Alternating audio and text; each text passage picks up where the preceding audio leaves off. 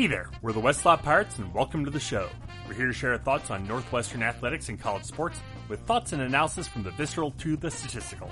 We run our tailgate with the red pirate flag flying high above as we give no quarter, especially the fourth. And Sam Walter. I'm John Lacombe. And I'm Eric Skoskaspo. Uh, today we are going to be talking about the second game on the Northwestern schedule that would be um, what like the fourth matchup against Duke in recent years. Um, this time at home in uh, in Evanston, uh, place where we tend to do a little bit better than Duke than uh, when we go down to Durham. Uh, last year, John, that Duke defense really kind of came out of nowhere. I mean, they were way better than we expected. Took a lot of people by surprise. Any reason to think they're going to continue that? Kind of out of nowhere. It wouldn't really be out of nowhere anymore, would it? No. Yeah, so it might seem like a little consolation uh, to Northwestern fans, but remember when our offense sucked against Duke last year? Well, everyone's offense sucked against Duke last year because Duke's defense was awesome last year. Seriously, awesome. This was the third best defense in the ACC. The Devils had it all. They had a great scheme great production across the board, and a unit anchored by two first team All ACC players. Um, the Devils won seven games, and they easily could have won more despite bringing, you know, not too much to the table on offense. It's mind boggling, really, what Duke did on the defensive side of the ball last year. So, how did the Devils do it? Let's try to unpack this miracle buzzsaw that we walked into. First of all, Duke seems to have a trend, and if you've been following this pod over the years, you know this, uh, because as Sam alluded to, we've played them a couple of times. Duke seems to have this trend of boom and bust cycles relative to the defensive backs, and defensive backs matter a lot for Duke because they play a 4 2 5. We're about three years removed from the last boom cycle that Duke had in terms of personnel, and last year a new one came out of nowhere. So all of a sudden, the Devils are stacked in the secondary and they're young. Duke had a first team all ACC cornerback last year in sophomore Mark Gilbert, a ridiculous lockdown stud who had six interceptions and 21 passes defended. He isn't some diamond in the rough either. Duke beat Michigan and Penn State for him, uh, though not Northwestern. cough, academic standards, cough. Um, but Duke also fielded a third team All ACC safety in junior Jeremy McDuffie. Both players are back in 2017, though the Devils do lose safety Alonzo Saxton's the second's 91 tackles. Sadly, Duke is also just flipping fine at linebacker because they only start two of them, and one is almost certainly the best linebacker in Duke history. Joe Giles Harris has seriously a shot at 500 career tackles. He has about 250 through his first two years, and while he may turn pro after this season, that doesn't help us any in 2018. The Devils lose linebacker Ben Humphreys and his 60 tackles uh, and 9 TFLs, but Koby Quansah was excellent as a backup last year, and he's going to have no problem cleaning up after Giles Harris. The big shift in Duke's defense, though, from what it has been historically, comes on the defensive line. Duke has gotten much better in this area, and credit is definitely due to co-defensive coordinator Ben Albert, who arrived in 2016. He's a defensive line guru, and the results are really showing out on the field. So in Duke's 4-2-5, the job of the defensive line is mainly to absorb blockers. And last year, Duke produced a trio of linemen who were incredibly skilled at doing that. Tackle Mike Ramsey and ends Trey Hornbuckle and Victor, Victor combined for 26 and a half tackles for loss, and Ramsey was an all ACC player. He's gone, but Hornbuckle and Dimukeje are back uh, and both have multiple years of eligibility left and will probably continue to improve. The Devils also have a 6'1", 300 pound bowling ball in senior defensive tackle Edgar Cerenord to eat up some space for them. This unit is stacked. It's young and it's well coached. Make no mistake, the stars have aligned for Duke defensively. They are damn good on this side of the ball, and it's going to stay that way for the near future thank goodness they're coming to Evanston because this is not a fun team to be playing this early in the season. Uh, Scuzz offensively, I mean, last year they jumped all over us um, to the tune of 41 points. Uh, they bring a lot of the same players back. What what do you expect to see out of the Duke offense? I mean, David Cutcliffe, offensive genius. Yeah, offensive genius. They pretty much played their best game of the season on offense, and we pretty much played our worst game of the season. It was, I mean, it was like a nightmare on Elm Street. Um, I, you know, as the year went on, you look at Duke's offense, you can kind of wonder how in the hell did they put up 41 points on the Cats? Uh, Daniel Jones, their quarterback, did battle some injuries during the middle of the season, but against the Cats, he was lights out. 64 completion, 64% completion, two TDs, uh, 300 yards passing, and perhaps most frustrating, 108 yards on two TDs on the ground. Um, he also he he ended up being I think a whole yard above his yards per attempt average for the season, and he just seemed it he seemed to be able to do no wrong.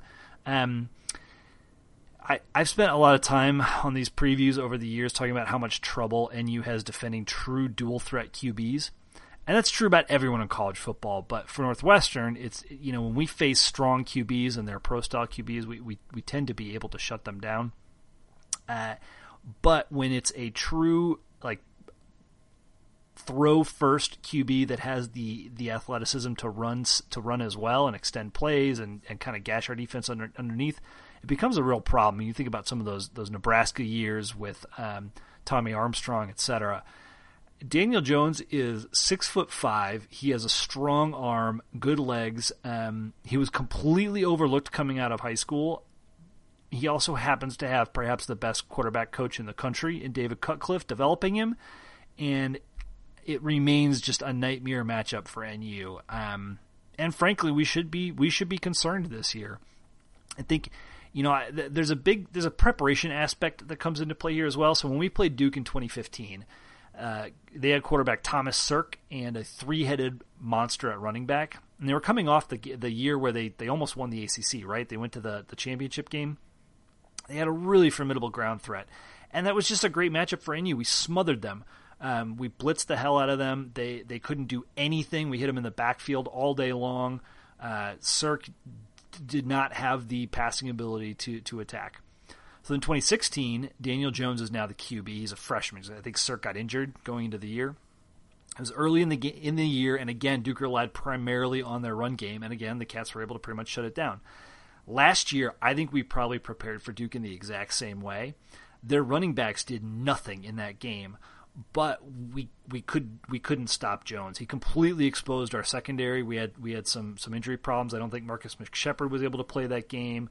Um, there were some other. Didn't, uh, didn't we lose someone to a real iffy targeting penalty? Probably, Yes, we yeah. Uh, was that Jared McGee? Yeah, I think Yes. Yeah. So I mean, like there were some challenges, and Jones took advantage of it. He he torched our secondary, and then he gashed the hell of out of us on on the ground as well.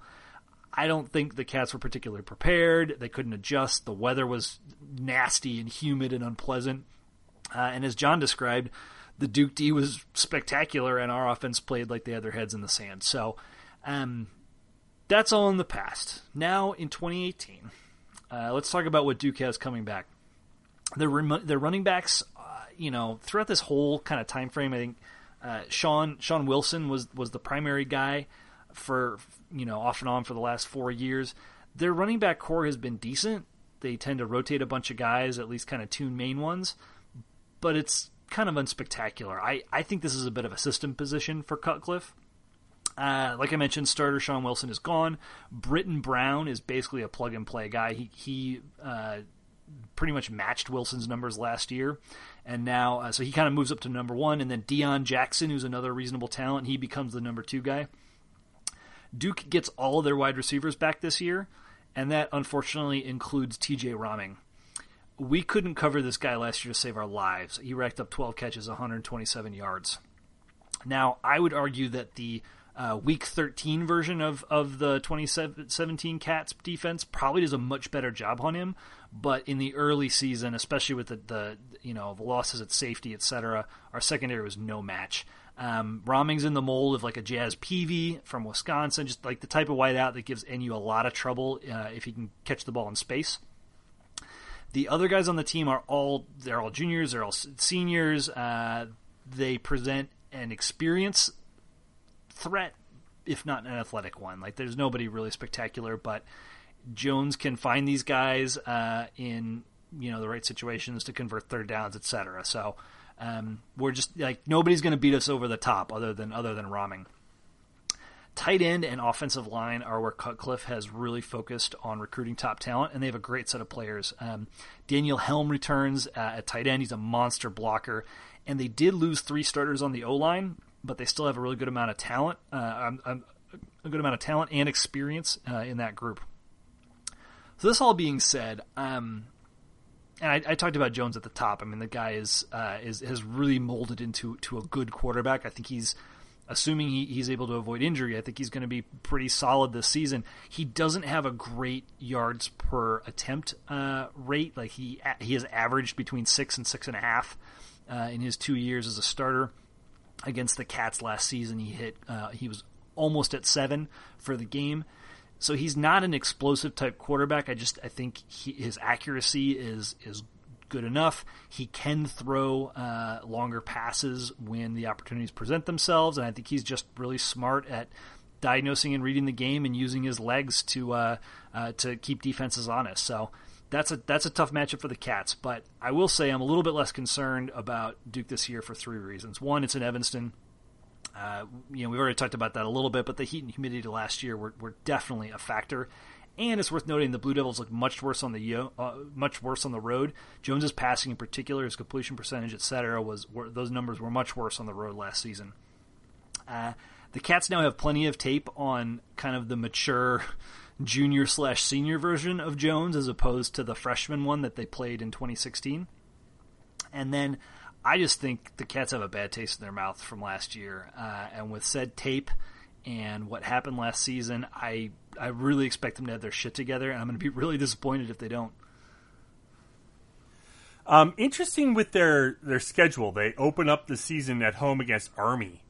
Um, before that is good for us. Absolutely, yeah, really good for us. You know, you you have to spend so much time and effort figuring out and dealing with that Army uh, wishbone offense. I mean that that it it really is like you play Army, you play Navy, and like the week after, it's always a little bit weird. Um, you know, so you know we get them coming off of Army. After us, they go to Baylor, home to NC Central, uh, at home. Their bye week. They're at Georgia Tech, home for Virginia, at Pitt, at Miami, home for North Carolina. They're at Clemson, and they finish with Wake Forest. So, um, you know, last last year they went four and zero oh to start. Then they lost six in a row, and they won their last two to get bowl eligible, and they won their bowl game. So, I, I, I mean, not don't really need to look at their entire schedule, but coming off that Army game is I definitely a big plus in uh, our column there. We'll have extra rest too, coming off of a Thursday night game. Yep, true. The you know the ACC is so weird. It's such a top heavy conference. Um, Duke easily could be the fifth best team in the ACC. Um, that's not saying that much. There's such a log jam once you get down below the top couple of teams. Now Duke doesn't have to play Florida State in a cross crossover this year, um, and you would probably say, right? I would say we're the fourth toughest team Duke plays this year. I mean, you'd be putting us up against Georgia Tech, I guess. Um, North Carolina was lousy last year. They were terrible. Um, so there's not a lot. One thing that's funny, I was thinking about this. Duke's home games in the the always roaring Duke home stadium uh, are Army, North Carolina Central, Vatech, Virginia, North Carolina, and Wake Forest. Will any Power Five team have less home attendance this year than Duke?